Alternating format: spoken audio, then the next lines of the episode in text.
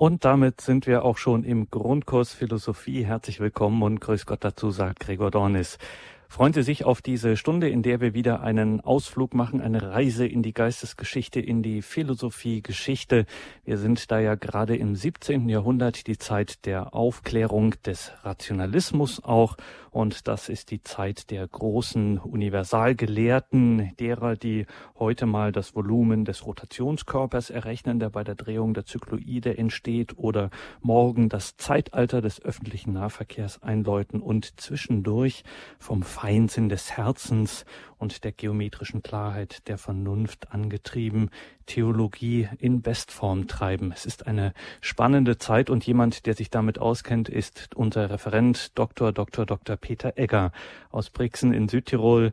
Wir haben ihn nun telefonisch zugeschaltet. Grüße Gott, guten Abend, Dr. Egger. Liebe Hörerinnen und Hörer, ich darf Sie auch meinerseits sehr herzlich zu dieser heutigen Sendung begrüßen und ich bedanke mich bei Herrn Gregor Dornitz für die freundlichen Worte der Einführung. Bevor ich mit meinen Ausführungen beginne, darf ich Sie bitten, dass wir miteinander ein Gebet sprechen, damit der Geist Gottes uns durch diese Sendung begleiten möge. Im Namen des Vaters und des Sohnes und des Heiligen Geistes. Amen. Komm, Heiliger Geist, und erfülle die Herzen deiner Gläubigen und entzünde in ihnen das Feuer deiner Liebe. Sende aus deinen Geist und alles wird neu geschaffen und du wirst das Angesicht der Erde erneuern. Dann wenden wir uns an die Mutter Gottes und bitten sie um ihr fürbittendes Gebet. Gegrüßet seist du, Maria, voll der Gnade, der Herr ist mit dir, du bist gebenedeit unter den Frauen, und gebenedeit ist die Frucht deines Leibes, Jesus. Heilige Maria, Mutter Gottes, bitte für uns Sünder, jetzt und in der Stunde unseres Todes. Amen. Dann wenden wir uns auch an die Engel und bitten sie um ihren Schutz und um ihr Geleit.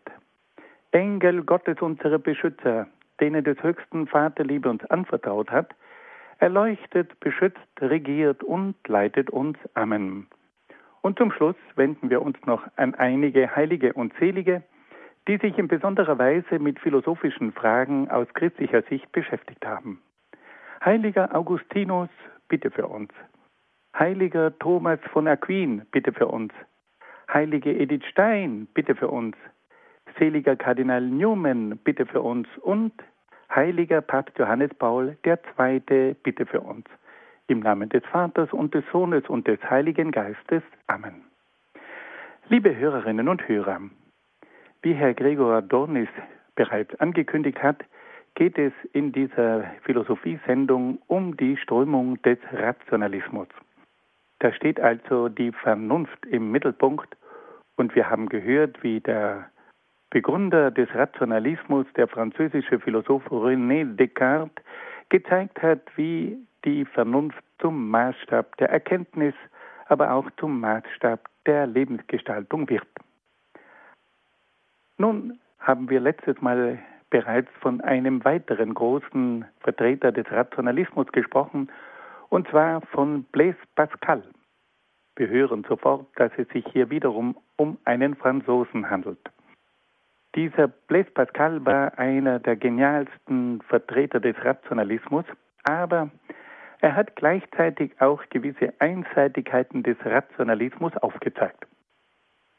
Er hat klar erkannt, dass es nicht nur die Erkenntnis der Vernunft gibt, sondern auch die Erkenntnis des Herzens. Er nennt das auf Französisch l'esprit de la finesse, also der Geist des Feinsinns. Und er sagt, dass der Mensch verschiedene Dinge nicht mit der Vernunft erfasst, sondern zunächst einmal mit diesem Esprit de la finesse, mit dieser Intuition des Herzens. Und er sagt, dass diese Intuition des Herzens oft viel weiter führt als die Logik der Vernunft. Und er hat dabei auf verschiedene Bereiche hingewiesen. Er sagt, dass selbst in der Philosophie gewisse Grundprinzipien zunächst einmal gefühlt werden und dass man erst dann, wenn man diese Grundprinzipien erfüllt hat, erst dann kann man gewissermaßen die Vernunft einsetzen um diese Prinzipien zu analysieren. Was ist zum Beispiel Raum? Raum ist etwas, das man zunächst einmal mit der Intuition erfasst. Ich bin in einem Raum. Was ist Zeit? Das erfasst man zunächst einmal mit dem Gefühl, mit der Intuition. Und dann kann man mit der Vernunft darüber nachdenken. Und auch über das Wesen des Menschen.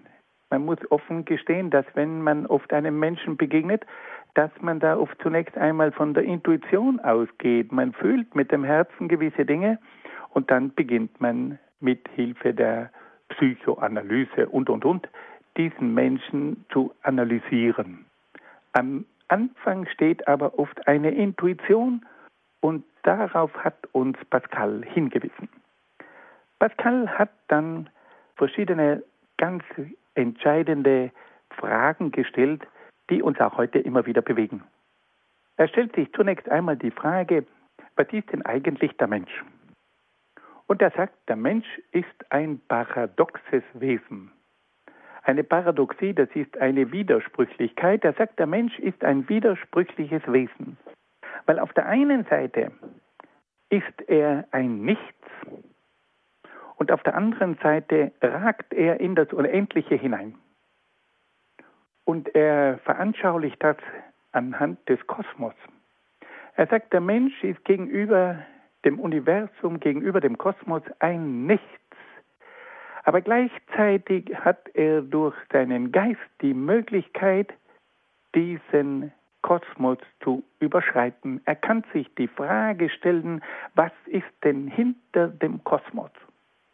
Also auf der einen Seite ist der Mensch wie ein kleiner Punkt, der vom Kosmos verschlungen wird, aber auf der anderen Seite kann er mit Hilfe seines Geistes diesen Kosmos durchdringen und ihn sogar geistig überschreiten. Er sagt dann auch, dass der Mensch im Hinblick auf sein moralisches Leben ein paradoxes Wesen ist, weil auf der einen Seite ist er zu unheimlichen moralischen Leistungen fähig, er ist zum Guten fähig und auf der anderen Seite ist er dann aber oft ein unendlich schwaches Wesen und auch ein böses Wesen. Und er sagt, der Mensch ist ein Wesen, das immer wieder das Unangenehme verdrängt. Also auch im Bereich der Moral stellt sich eine Widersprüchlichkeit im Menschen fest, die auffallend ist. Auf der einen Seite diese Größe des Menschen in moralischer Hinsicht, er ist zur Liebe, zur Hingabe, zum Opfer fähig und dann ist er wieder ein unendlich schwaches, elendes, egoistisches Wesen. Und er ist oft nicht imstande, sein eigenes Wesen überhaupt in Angriff zu nehmen. Er flieht, er verdrängt alles und er lässt die Dinge beiseite. Also auch hier ein Wesen voller Widersprüche. Und das hat also Pascal immer wieder beschäftigt. Woher kommt diese Widersprüchlichkeit des Menschen? Die Größe durch den Geist und gleichzeitig wieder das Nichts gegenüber der Größe des Universums, diese Größe im Bereich der Sittlichkeit und der Moral und auf der anderen Seite wieder dieses Elend, diese Nichtigkeit, diese Unmoral, dieser Egoismus und die Verdrängung von allen Dingen, die dem Menschen nicht in den Kram passen. Dann hat Pascal auch noch die Frage der Religion aufgeworfen und da wollen wir noch einmal ganz kurz darauf einsteigen. Pascal stellt sich zunächst einmal die elementare Frage, warum soll sich denn der Mensch überhaupt mit Religion beschäftigen? Und da sagt nun Pascal etwas ganz Wichtiges. Die Religion ist nicht eine Luxusfrage, sondern die Religion ist eine Frage, die den Menschen selbst betrifft. Er sagt, dass die Frage nach dem ewigen Schicksal des Menschen auch Auswirkungen hat auf das Leben des Menschen in dieser Welt. Und auch die Frage, ob mit dem Tod alles zu Ende ist oder nicht, hat Auswirkungen auf das Leben und auf die Existenz des Menschen. Es ist ein Unterschied, ob ich glaube, dass es nach dem Tod noch etwas gibt, ob der Mensch ein ewiges Schicksal hat oder ob ich nicht daran glaube. Wenn ich weiß, dass es nach diesem Leben noch ein anderes Leben gibt und dass das ewige Schicksal des Menschen die Gemeinschaft mit Gott sein sollte, dann ist das für meine Lebensführung ganz entscheidend. Wenn ich hingegen sage, mit dem Tod ist alles aus, dann muss ich aus dieser Welt alles herausholen und meine Beziehung zur Welt und zum Leben ist eine ganz andere. Und deswegen sagt Pascal, ist es notwendig, dass sich der Mensch mit der Frage nach Gott, nach seinem ewigen Schicksal auseinandersetzt, weil das betrifft ihn selbst. Dann stellt sich Pascal die Frage, ja, haben wir eine Möglichkeit, diese Frage zu beantworten? Und er sagt, dass die Vernunft eigentlich nicht imstande ist, eine endgültige Antwort auf die Frage nach der Existenz Gottes zu geben. Die Vernunft, sagt Pascal, ist nicht imstand, einen Beweis im strengen Sinne zu liefern. Vor allem nicht aus naturwissenschaftlicher Sicht, weil nämlich die Naturwissenschaft nicht imstande ist, über metaphysische Dinge eine endgültige Aussage zu treffen. Und da sagt nun Pascal, die einzige Möglichkeit, die wir haben, ist die einer Wette. Es geht um die Wette, gibt es Gott oder gibt es Gott nicht. Und wir können also bei dieser Wette auf zwei Dinge setzen. Entweder wir sagen, es gibt Gott oder wir sagen, es gibt Gott nicht. Nun sagt Pascal, es wäre gut, wenn wir bei dieser Wette uns dafür entscheiden würden, dass wir sagen, es gibt Gott. Wenn es ihn nämlich dann nicht gibt, dann ist nichts verloren. Und wenn es ihn gibt, dann haben wir alles gewonnen. Wenn wir hingegen sagen, wir wetten so, dass es Gott nicht gibt, dann haben wir, wenn es ihn doch gibt, alles verloren. Also sagt Pascal, wir sollten bei dieser Wette für die Möglichkeit und für die Möglichkeit entscheiden, dass es Gott gibt, weil wir in dem Fall die bessere Partie wählen. Wenn es Gott nicht gibt, ist nichts verloren. Und wenn es Gott gibt und wir entsprechend gelebt haben, dann haben wir alles gewonnen. Wenn wir aber wetten, dass es Gott nicht gibt und es gibt ihn dann doch, dann haben wir zum Schluss alles verloren. Die berühmte Wette vom Blaise Pascal. Pascal weist in diesem Zusammenhang noch auf etwas hin. Er sagt, Gott ist ein verborgener Gott. Er ist nicht ein Gott, den man einfach beweisen kann. Und er sagt, diese Verborgenheit Gottes hat auch einen ganz bestimmten Sinn. Denn nur dadurch, dass Gott verborgen ist, dass er sich nicht so ganz klar zeigt, bleibt die Freiheit des Menschen bestehen. Wenn man zum Beispiel sagen würde, Gott ist klar und einsichtig wie die Sonne am Himmel, ja, dann gäbe es eigentlich überhaupt keine Möglichkeit, sich zu entscheiden, weil wenn man auf den Himmel hinaufschaut, zum Himmel emporblickt, dann kann man feststellen, ja, die Sonne ist da. Und es hätte keinen Sinn, dass ich sage, es könnte sie auch nicht geben. Aber Gott ist eben nicht so evident, so unmittelbar einsichtig wie die Sonne. Er ist verborgen, er hält sich zurück, damit der Mensch die Möglichkeit hat, sich frei für oder gegen ihn zu entscheiden. Der berühmte Deus absconditus, der verborgene Gott. Und dann stellt sich Pascal zum Schluss noch die Frage, ja, aber wie ist denn nun dieser Gott? Wir können natürlich ihn nicht beweisen, aber wir haben verschiedene Möglichkeiten nachzudenken und wir haben auch die Möglichkeit, uns an die Offenbarung zu halten. Und da sagt nun Pascal Folgendes. Wenn man nur mit der Vernunft versucht, über Gott nachzudenken, wie das viele Rationalisten getan haben und auch heute noch tun, dann hat man zum Schluss Gott als einen ersten Urheber des Kosmos. Er ist dann gewissermaßen ein mathematisches Prinzip, ein physikalisches Urprinzip. Er ist der Uhrmacher Gott, wie er auch genannt wurde. Gott ist also eine reine Erstursache, die die Welt erklärt. Pascal sagt aber, mit einem solchen Gott kann der Mensch eigentlich nichts anfangen. Er sagt, Gott ist der Gott Abrahams, der Gott Isaaks, der Gott Jakobs, der Gott der Christen. Und das ist ein ganz anderer Gott. Das ist nicht nur einfach eine erste Ursache, sondern das ist ein Gott der Liebe, ein Gott des Trostes. Das ist ein Gott, der die Seele und das Herz derer erfüllt, die er besitzt. Das ist also ein personaler Gott. Das ist ein liebendes Wesen. Das ist ein tröstendes Wesen. Das ist ein stärkendes Wesen. Das ist ein Wesen, das von unendlicher Barmherzigkeit erfüllt ist. Und auf diese Art und Weise kann dieser Gott das Herz des Menschen erfüllen. Eine Erstursache kann niemals das Herz des Menschen erfüllen. Da gibt es nicht Liebe, da gibt es nicht Vertrauen, da gibt es überhaupt keine Beziehung. Das ist nur eine Erklärung, aber keine Begegnung. Und deswegen sagt Pascal, alle, die Gott ohne Jesus Christus suchen und sich mit der Natur begnügen, finden entweder keine Einsicht, die sie befriedigt, oder sie schaffen sich schließlich ein Mittel, Gott zu erkennen und ihm ohne Mittler zu dienen.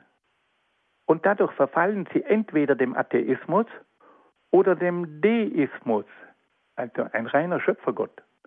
Und beide Dinge, sagt Blaise Pascal, werden von der christlichen Religion verabscheut, weil sie nicht dem tieferen Wesen Gottes entsprechen.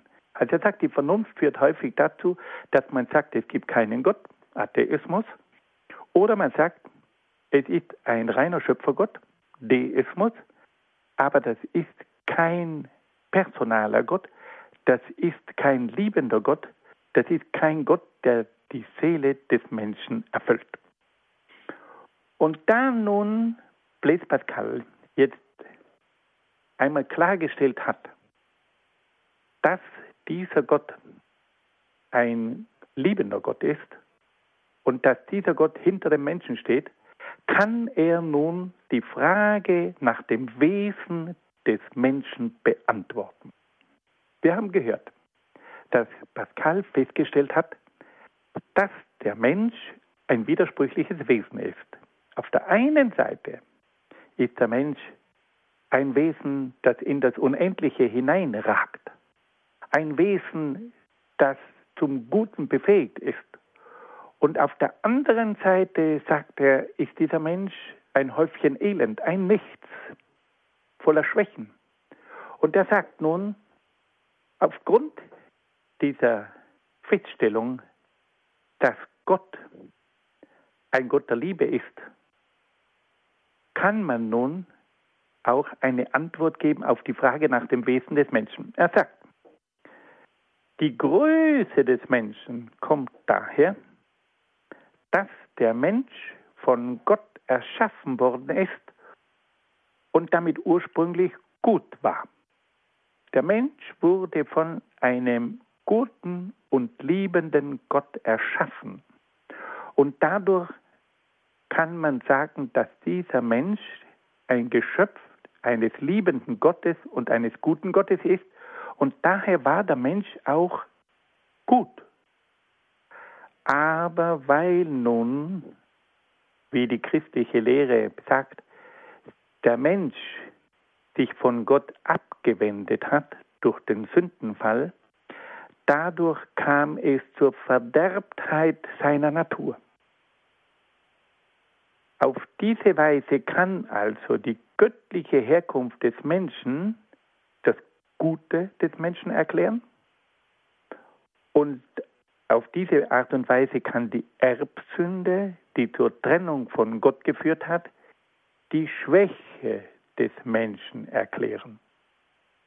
Auf diese Weise ist die christliche Religion imstande, mit Hilfe der Schöpfungslehre einerseits und der Erbsündenlehre andererseits die bisher unerklärliche Widersprüchlichkeit des menschlichen Wesens verständlich machen.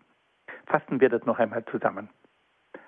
Pascal gibt also nach der Betrachtung über den Menschen und über Gott eine Antwort auf die unheimlich schwierige Frage, warum ist dieser Mensch ein so widersprüchliches Wesen? Auf der einen Seite ist er mit seinem Geist imstande, in das Unendliche einzudringen. Ist er zu höchsten moralischen Leistungen fähig und auf der anderen Seite ist er ein Nichts, ist er ein Häufchen Elend, ist er schwach. Wie kann man das erklären? Und da sagt nun Pascal folgende, das Gute des Menschen, diese geistige Fähigkeit, diese moralische Höhe, die der Mensch entwickelt, geht darauf zurück, dass er das Geschöpf von einem guten und liebenden Gott ist, der einen wunderbaren Menschen geschaffen hat. Und das Elend und die Schwäche des Menschen geht darauf zurück, dass der Mensch sich durch die Ursünde, durch den Sündenfall von Gott getrennt hat und daher nicht mehr diese Kraft, dieses Licht, dieses Gutsein von Gott bekommt. Und durch die Trennung von Gott kommt es also zur Dunkelheit, zum Elend, zur Schwäche, zur Sündhaftigkeit des Menschen. Und auf diese Art und Weise hat also Pascal diese Widersprüchlichkeit des Menschen in einer christlichen Weise erklärt, wie man das nur ganz selten hört. Die Schöpfungslehre erklärt das Gute im Menschen und die Erbsündenlehre erklärt das Problematische, das Schwache und das Böse im Menschen. Und auf diese Art und Weise hat Pascal versucht, die Widersprüchlichkeit des menschlichen Wesens verständlich zu machen. Nun hören wir ein bisschen Musik.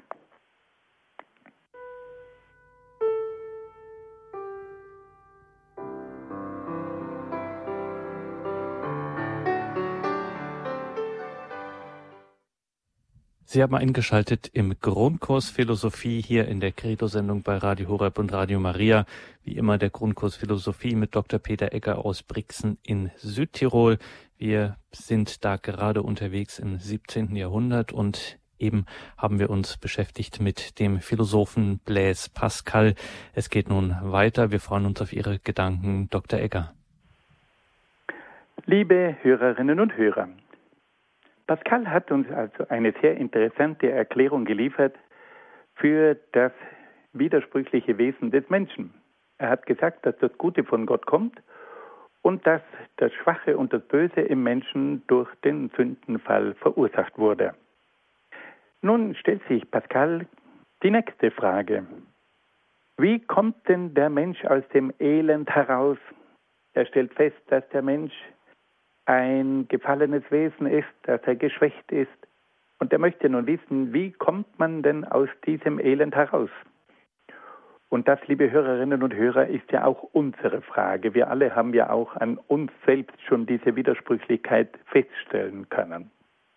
Wir sind oft wirklich von einem Drang nach dem Unendlichen erfüllt. Wir bemühen uns um das Gute und dann erleben wir uns wieder als unendlich schwache Wesen, es wiederholen sich bei uns immer wieder die gleichen Fehler und Sünden und da fragt man sich oft, kann man da eigentlich aus diesem Elend rauskommen? Pascal weist uns darauf hin, dass der Mensch nur mit Hilfe eines Mittlers zwischen Gott und Mensch aus seinem Elend herauskommen kann. Er ist sich also dessen bewusst, dass der Mensch selbst nicht aus eigener Kraft aus einem gewissen Zustand des Elends und der Sündhaftigkeit herauskommen kann. Und da sagt er, da bräuchte man eine Vermittlung, dass Gott eingreift, um uns zu helfen. Und damit es eine Vermittlung gibt, braucht es einen Mittler. Und dieser Mittler ist Jesus Christus. Pascal beschreibt uns diesen Mittler mit bewegenden Worten. Jesus Christus hat nichts anderes getan, als die Menschen darüber aufzuklären, dass sie sich selbst liebten, dass sie Sklaven waren, Blinde, Kranke und Sünder, dass er sie befreien müsse, erleuchten, heilig und glücklich machen. Also Pascal sagt, dieser Jesus Christus hat zunächst einmal nichts anderes getan, als den Menschen darauf hinzuweisen, wie es um sie steht. Er sagt ihnen voll Liebe, aber auch mit Klarheit, was sie alles nicht richtig machen. Dass sie sich selbst liebten, dass sie Sklaven waren, Blinde, Kranke und Sünder.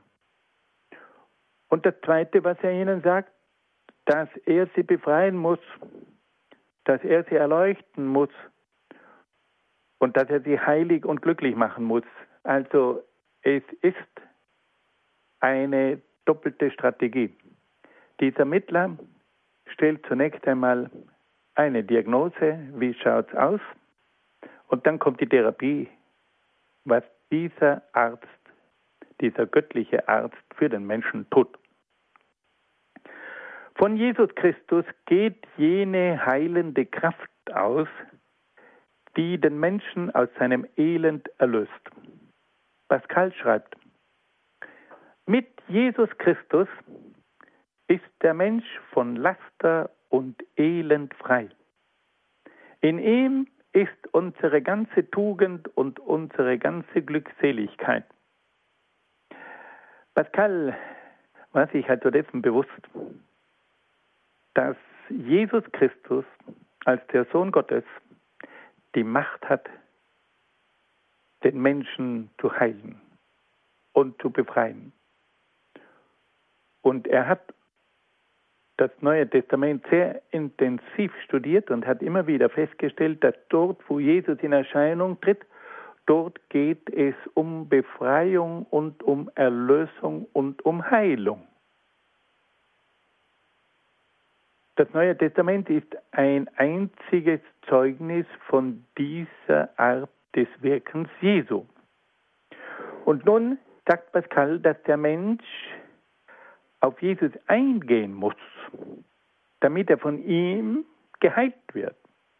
Wenn der Mensch ganz auf Jesus eingeht und sich von ihm führen lässt, wird er schließlich sagen können, und nun kommen wieder die Worte von Pascal, ich preise alle Tage meines Lebens meinen Erlöser, der aus einem Menschen voller Schwächen, Erbärmlichkeiten, Begehrlichkeit, Stolz und Ehrgeiz einen Menschen gemacht hat, der von allen diesen Übeln befreit ist durch die Kraft seiner Gnade, der aller Ruhm gebührt, da sie bei mir nur Erbärmlichkeit und Irrtum findet. Liebe Hörerinnen und Hörer, das ist ein grandioses Bekenntnis, einer der größten Geister der Menschheit, eines der größten Genies, sagt diese Worte über Jesus Christus. Er hat offensichtlich lange gesucht und gerungen. Aber er hat dann verstanden, dass Jesus Christus jene Gestalt ist, die den Menschen zeigt, wie es um sie steht und die die Menschen aus ihrem Elend herausholen kann. Und zum Schluss bricht er in einen Lobpreis aus.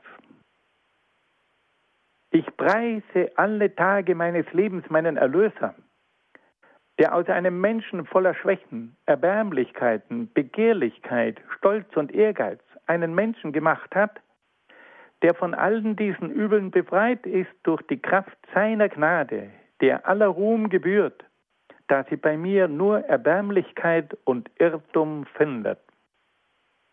Pascal war selbst ein sehr schwieriger Charakter.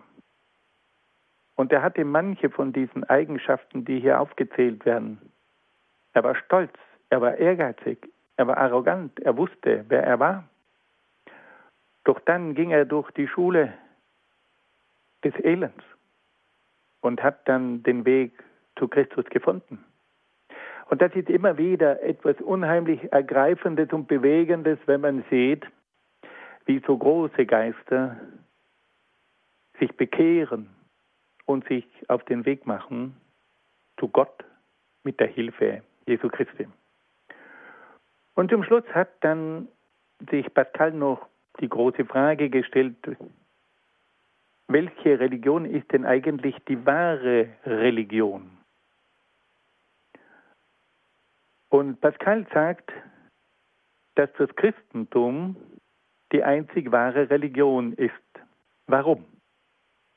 Da hat er nun einen interessanten Maßstab Er weist anhand der wichtigsten religiösen Fragen nach, dass nur die christliche Religion imstande ist, auf diese Fragen eine befriedigende Antwort zu geben. Er sagt also, der Mensch hat ganz bestimmte Fragen. Er hat die Frage nach Gott, er hat die, die Frage nach dem Wesen des Menschen, er hat die Frage nach der Erlösung, die Frage nach dem Leben nach dem Tod. Das sind die Urfragen, die den Menschen immer wieder bewegen und die auch jeden von uns immer wieder erfassen. Und da kommt es nun darauf an, welche Religion kann mir nun diese Fragen befriedigend oder am besten beantworten? Und da sagt nun Pascal Folgendes. Die wahre Religion muss dem Menschen zeigen, dass es einen Gott gibt, dass man verpflichtet ist, ihn zu lieben und dass es unsere wahre Seligkeit ist, in ihm zu sein und dass es unser einziges Unheil ist, von ihm getrennt zu sein. Also er sagt, die erste Frage ist, was und wer ist Gott? Und er sagt eben, dass hier der christliche Gott nicht nur eine Erstursache ist, nicht nur ein Schöpfergott ist, sondern ein Gott der Liebe, des Trostes, der den Menschen innerlich erfüllt. Das Zweite, die muss erkennen, sagt er, dass wir erfüllt sind von einer Finsternis, die uns daran hindert, Gott zu erkennen. Und dass wir voll der Ungerechtigkeit sind, da unsere Pflichten uns nötigen würden, Gott zu lieben. Und unsere Begehrlichkeiten uns von ihm ablenken. Er sagt also, die Religion muss uns auch einmal deutlich machen, dass wir erfüllt sind von einer Finsternis. Und dass diese Finsternis, diese Blindheit uns daran hindert, Gott zu erkennen. Und dass wir durch unsere Begehrlichkeiten ständig von Gott abgelenkt werden. Also er sagt, eine Religion muss den Menschen einmal auf seine Situation hinweisen. Dass der Mensch im Grunde genommen in einer Dunkelheit lebt dass er durch seine Begehrlichkeit sein eigentliches Ziel verfehlt. Die muss ihn also darauf hinweisen, auf was es wirklich ankäme.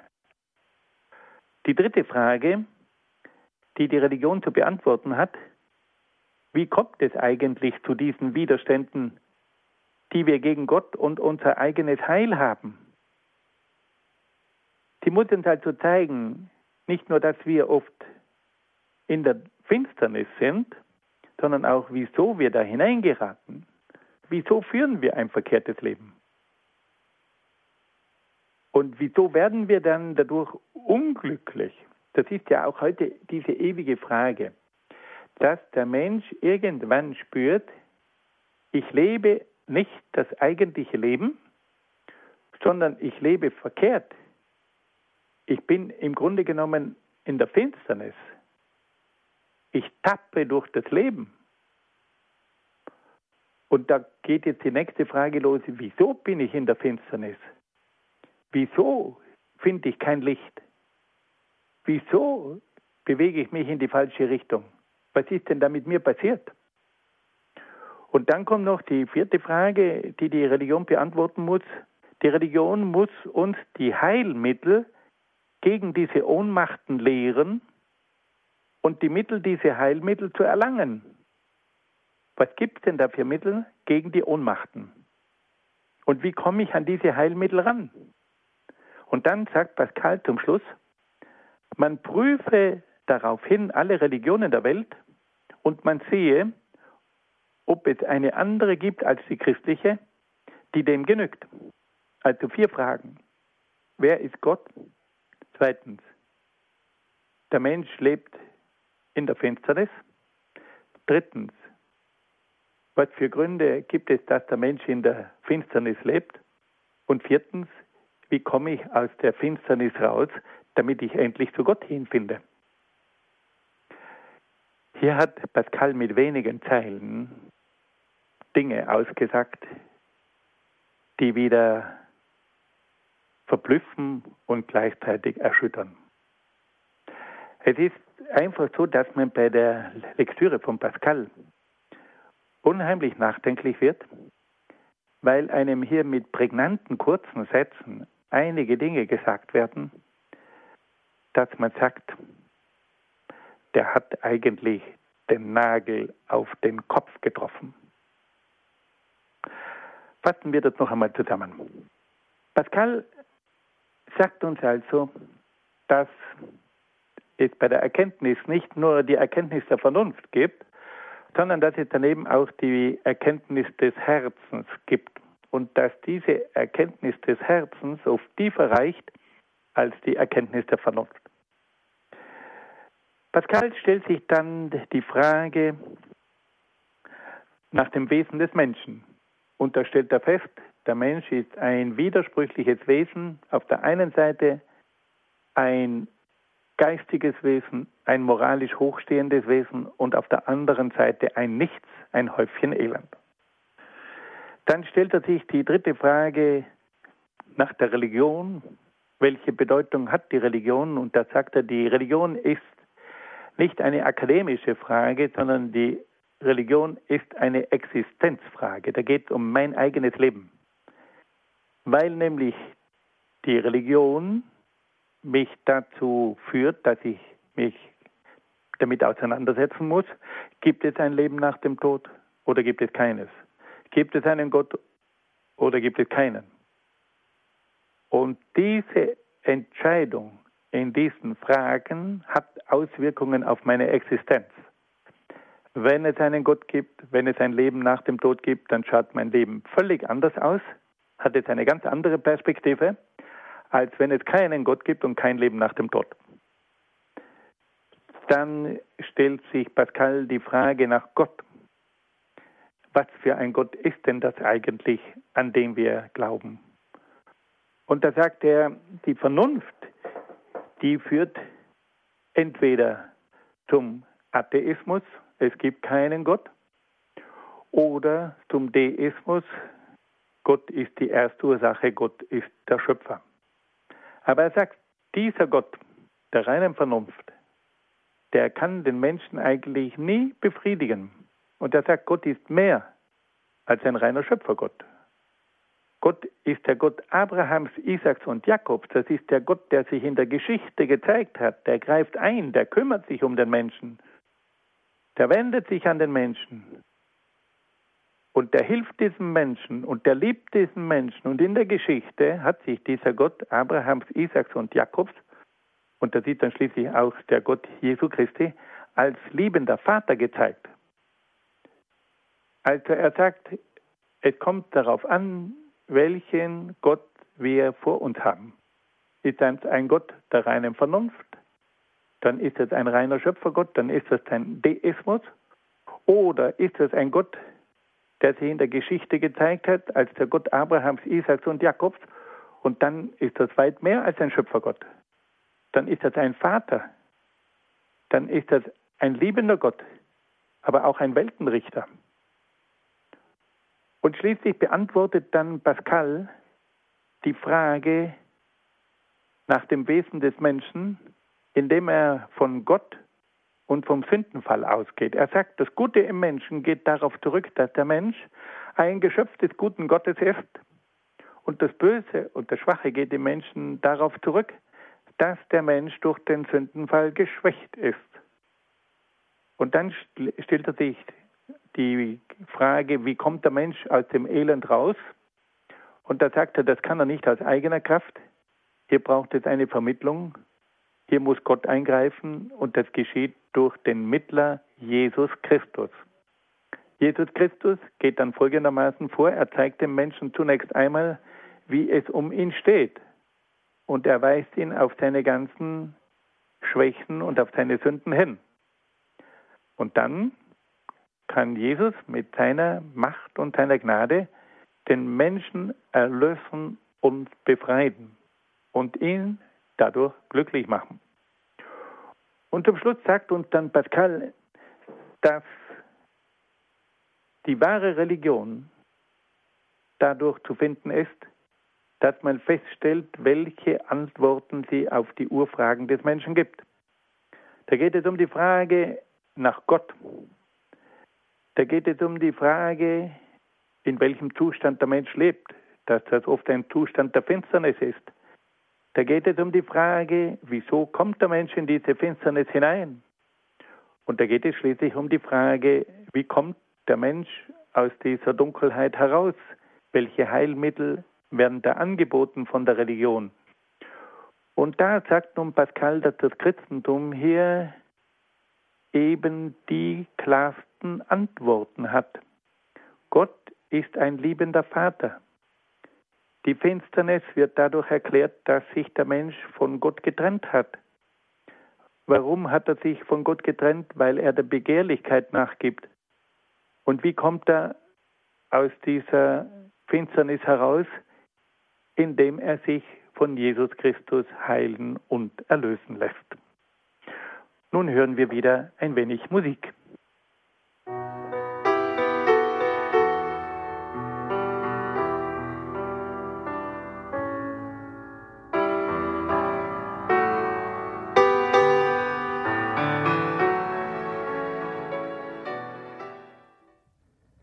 Sind bei Radio Horeb und Radio Maria in der Credo-Sendung, genauer heute wieder im Grundkurs Philosophie mit Dr. Dr. Dr. Peter Egger aus Brixen in Südtirol. Liebe Hörerinnen und Hörer, zum Schluss wollten wir noch ganz kurz versuchen, die Größe von Blaise Pascal kurz zu würdigen. Zunächst einmal stellen wir fest, dass Blaise Pascal wieder eine Balance zwischen Vernunft und Herz geschaffen hat. Beim Rationalismus hatte man oft den Eindruck, dass nur mehr die Vernunft zählt und dass eigentlich das Herz und das Gefühl und, und, und nicht so sehr geschätzt wurden. Pascal hingegen hat erkannt, dass die mathematisch-quantitative Wissenschaft nicht alle Bereiche erfassen kann. So ist sie zum Beispiel nicht imstande, die Prinzipien der Philosophie, das Rätsel des Menschen und das Geheimnis Gottes zu ergründen. Dazu bedarf es einer anderen Erkenntnis, nämlich der Erkenntnis des Herzens.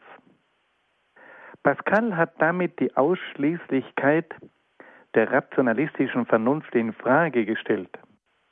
Für ihn gibt es nicht nur das Rationale, sondern auch das Überrationale. Dieses Überrationale aber reicht viel weiter und tiefer als das Rationale. Und das Interessante ist, dass das ein Mann gesagt hat, der also einer der führenden Wissenschaftler, Mathematiker seiner Zeit war. Das war also nicht ein verfrühter Romantiker, der das gesagt hat, sondern das war ein Mann, der selbst ganz aus der Vernunft gelebt hat, aber der eben festgestellt hat, dass es neben der Vernunft unbedingt auch das Herz braucht. Und das können wir in unserer Zeit so gut gebrauchen. Wir haben heute nämlich auf der einen Seite eine unglaubliche Rationalität. Wenn wir hier nur einmal an das Symbol unseres Zeitalters denken, an den Computer, dann hat man den Eindruck, also die ganze Welt ist nur mehr eine digitale Größe. Und da geht es nur mehr um verschiedene Programme, die hier ablaufen. Alles ist so unheimlich rational. Aber wir alle spüren uns dabei oft nicht wohl, weil wir spüren, der Mensch ist mehr als ein Computer. Und deswegen müssen wir hier von Pascal etwas mitnehmen. Wir leben in einer rationalen Welt, die uns aber oft auch bedroht. Und deswegen sagt uns hier Pascal, liebe Freunde, gebt acht. Man kann mit der Vernunft und mit dem Computer nicht alles erfassen. Die tieferen Bereiche, die Bereiche des Herzens und die Bereiche der Seele und die Bereiche des Menschen und die Bereiche der Religion, das sind Bereiche, die sind noch wichtiger als das rein rationale, das heute durch den Computer verkörpert wird. Das Interessante ist aber, dass Pascal dabei die Größen nicht gegeneinander ausspielt. Und er spielt auch nicht die Wissenschaft und den Glauben gegeneinander aus. Dadurch, dass er feststellt, dass es zwei verschiedene Erkenntnisarten gibt, nämlich die Erkenntnisart der Vernunft und des Herzens, zeigt er, dass es zwei verschiedene Wege der Erkenntnis gibt, denen jeweils verschiedene Bereiche entsprechen. Jede dieser beiden Erkenntnisarten, die Erkenntnisart der Vernunft und die Erkenntnisart des Herzens, hat ihre Berechtigung und kann von der anderen nicht in Frage gestellt werden. Und aus diesem Grund können sich auch Wissenschaft und Glaube niemals ausschließen. Und deswegen kann man auch nie Vernunft und Herz und Vernunft und Religion gegeneinander ausspielen. Also Pascal unterscheidet sehr fein zwischen der Vernunft und dem Herzen und er sagt, beide haben ihre Berechtigung, beide sind wichtig und die eine Größe kann nicht die andere in Frage stellen. Das sind Botschaften, die für die heutige Zeit von großer Bedeutung sind, weil man nämlich oft den Eindruck hat, es dominiert diese rationale, technologische Intelligenz und die glaubt, dass sie alle Dinge bestimmen und festlegen kann. Und da kommt nun Pascal und sagt, liebe Freunde, da gibt es noch eine ganz andere Möglichkeit und die ist ganz, ganz wichtig, nämlich diese Erkenntnis des Herzens, die uns viele, viele Dinge erst ermöglicht. Ja, sogar die Prinzipien des rationalen Weltbildes gründen oft auf diesen Intuitionen, die auf eine tiefere Erkenntnis zurückreichen als die der Vernunft. Liebe Hörerinnen und Hörer, zum Abschluss dieser Überlegungen über Pascal möchte ich Sie einladen, dass Sie sich mit Pascal vielleicht auch dadurch noch tiefer auseinandersetzen, indem Sie sich ein kleines Büchlein besorgen, das den Titel trägt Gedanken. Das ist ein kleines Büchlein, das Sie zum Beispiel auch beim Reklam Taschenbuch Verlag erwerben können. Das ist ein Büchlein, in dem die wichtigsten Gedanken von Blaise Pascal zusammengetragen sind. Also wenn Sie in die Buchhandlung gehen und sagen, ich hätte gerne das Büchlein von Blaise Pascal Gedanken, dann wird man Ihnen dieses Büchlein sicher gleich geben können. Dieses Büchlein hat unendlich viele Menschen zum Nachdenken gebracht und hat unendlich viele Menschen auch zum Glauben hingeführt. Es ist ein Büchlein, das vor allem für Menschen geschrieben ist, die sich geistig und auch intellektuell mit den tieferen Fragen des Menschen auseinandersetzen. Ein kleines, dünnes Büchlein, aber in diesem Büchlein sind die Gedanken von Blaise Pascal, die er oft ganz kurz auf einzelne Zettel hingeschrieben hat, die hat man nach seinem Tod zusammengetragen und hat dann durch dieses berühmte Werk Gedanken eben erstellt. Ich würde Sie einladen, dieses Werk einmal, dieses Büchlein, sich zu besorgen. Und das kann man oft auch Menschen in die Hand drücken, die auf der Suche sind. Das ist oft auch ein Büchlein für junge Leute. Ich kann mich erinnern, dass ich beim Philosophieunterricht mit diesen Gedanken von Blaise Pascal bei den jungen Leuten immer wieder auf Interesse gestoßen bin. Weil die einfach gemerkt haben, das ist ein Denker, der nicht einfach irgendwelche Gedanken entwickelt, sondern das sind Gedanken, die uns berühren. Das sind Gedanken, die jeden Einzelnen von uns irgendwann einmal erfassen. Jeder von uns stellt sich irgendwann mal die Frage, ja, gibt es da noch etwas Tieferes? Was ist denn eigentlich der Mensch? Woher kommen denn diese ganzen Widersprüche? Woher kommt denn dieses Elend? Woher kommt denn aber dann wieder diese große Wissenschaft? Und welche Bedeutung hat denn eigentlich die Religion? Und was kann mir die Religion eigentlich geben? Was kann sie mir erklären? Was gibt sie mir? Viele Menschen gehen ja heute an die Religion immer mit der Frage heran, was gibt mir das? Und erst mit der Zeit kommen sie dann drauf, dass Religion etwas mit Gott zu tun hat. Aber Pascal gibt hier eine kleine Hilfe. Er bietet den Menschen Gedanken an, die ihnen weiterhelfen, auch ihre eigenen Fragen mal zu beantworten. Also ich darf Ihnen zum Schluss einfach sagen, besorgen Sie sich dieses Büchlein von Blaise Pascal mit dem Titel Gedanken und äh, lesen Sie mal darin und machen Sie sich selber Gedanken. Man kann dieses Büchlein nicht in einem Zug durchlesen. Es hat so kleine Kapitel und jedes Kapitel ist für sich schon mal Grund zum Nachdenken. Gut, damit schließen wir nun Pascal ab und wenden uns einem weiteren ganz großen Philosophen zu, nämlich Benedictus Spinoza. Wir werden heute nur mal ganz kurz einsteigen können und einiges aus seinem Leben hören. Spinoza gehört zu den ganz großen Denkern der Menschheit. Wir müssen sagen, dass er ein sehr schweres, schwieriges Lebensschicksal hatte das sicherlich auch sein Denken und Fühlen geprägt hat. Und so wollen wir uns, wie bei allen anderen Philosophen auch, zunächst einmal mit seinem Leben beschäftigen. Benediktus oder wie er auch genannt wird, Baruch Spinoza wurde 1632 in Amsterdam geboren. Er entstammte einer jüdischen Familie, die zu Beginn der Neuzeit von Spanien nach Holland gekommen war. Wir wollen nur ganz kurz daran erinnern, es hat am Beginn der Neuzeit in Spanien eine Verfolgung gegeben, die dazu geführt hat, dass viele Juden von Spanien nach Holland ausgewandert sind, weil damals Holland ein verhältnismäßig liberales Land war.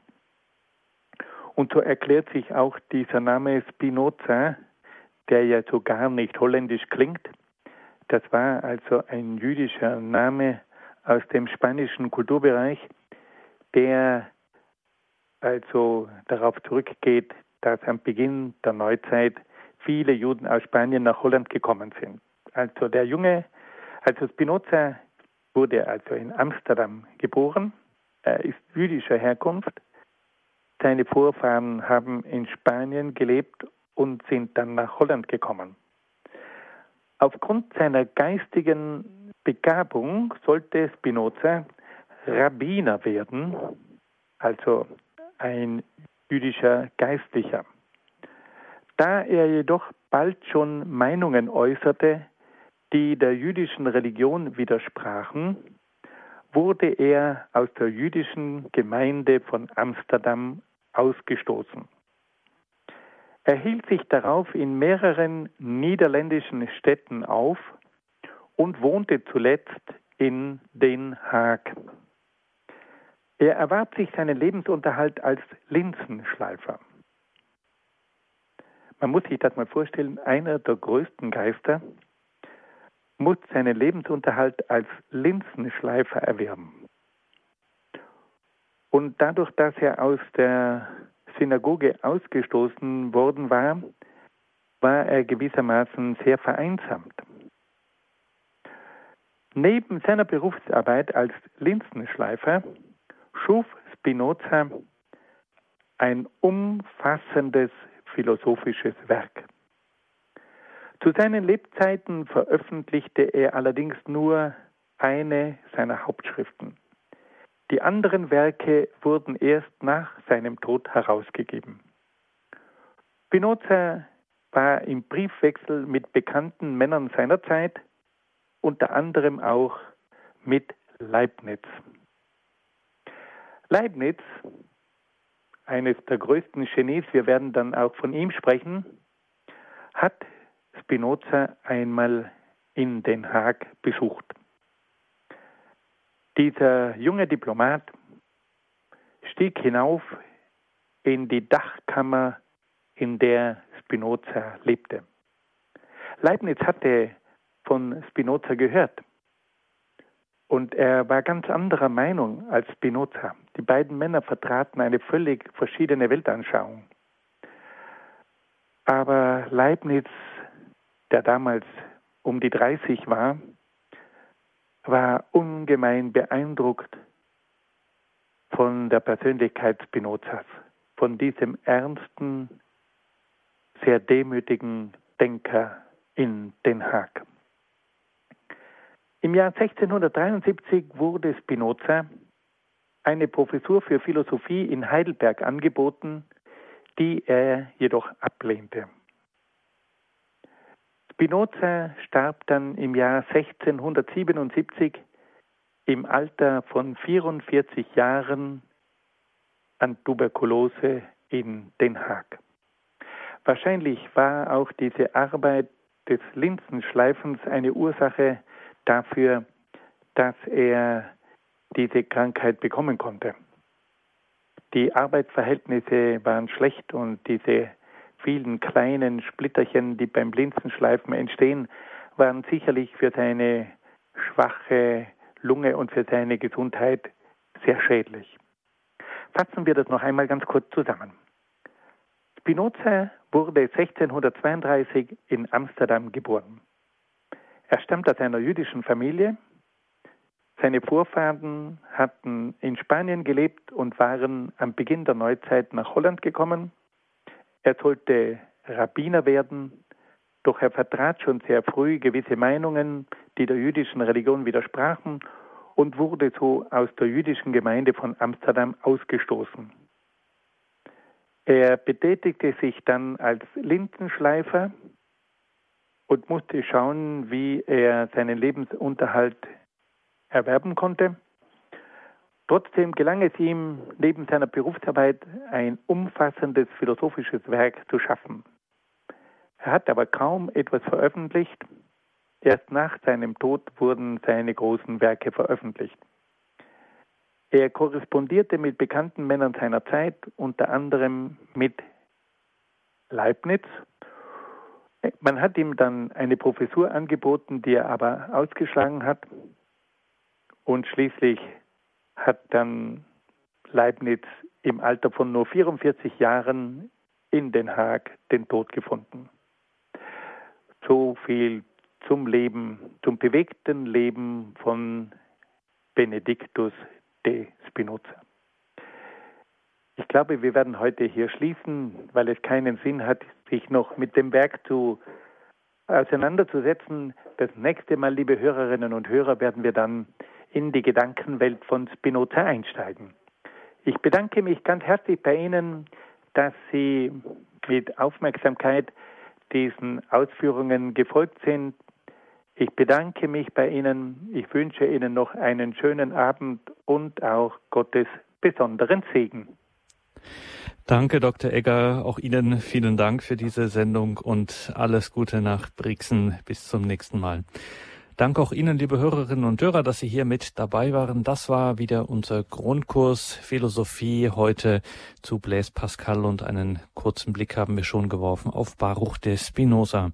Davon gibt es wie immer CD und Podcast bei unserem CD-Dienst beziehungsweise auf horeb.org. Danke an Bettina Radamacher im Hintergrund in der Regie. Sie begleitet Sie nun weiter durch das Programm hier. Es geht um 21.40 Uhr weiter mit der Komplet, dem Nachtgebet der Kirche. Alles Gute und Gottes Segen wünscht Ihnen Ihr Gregor Dornis.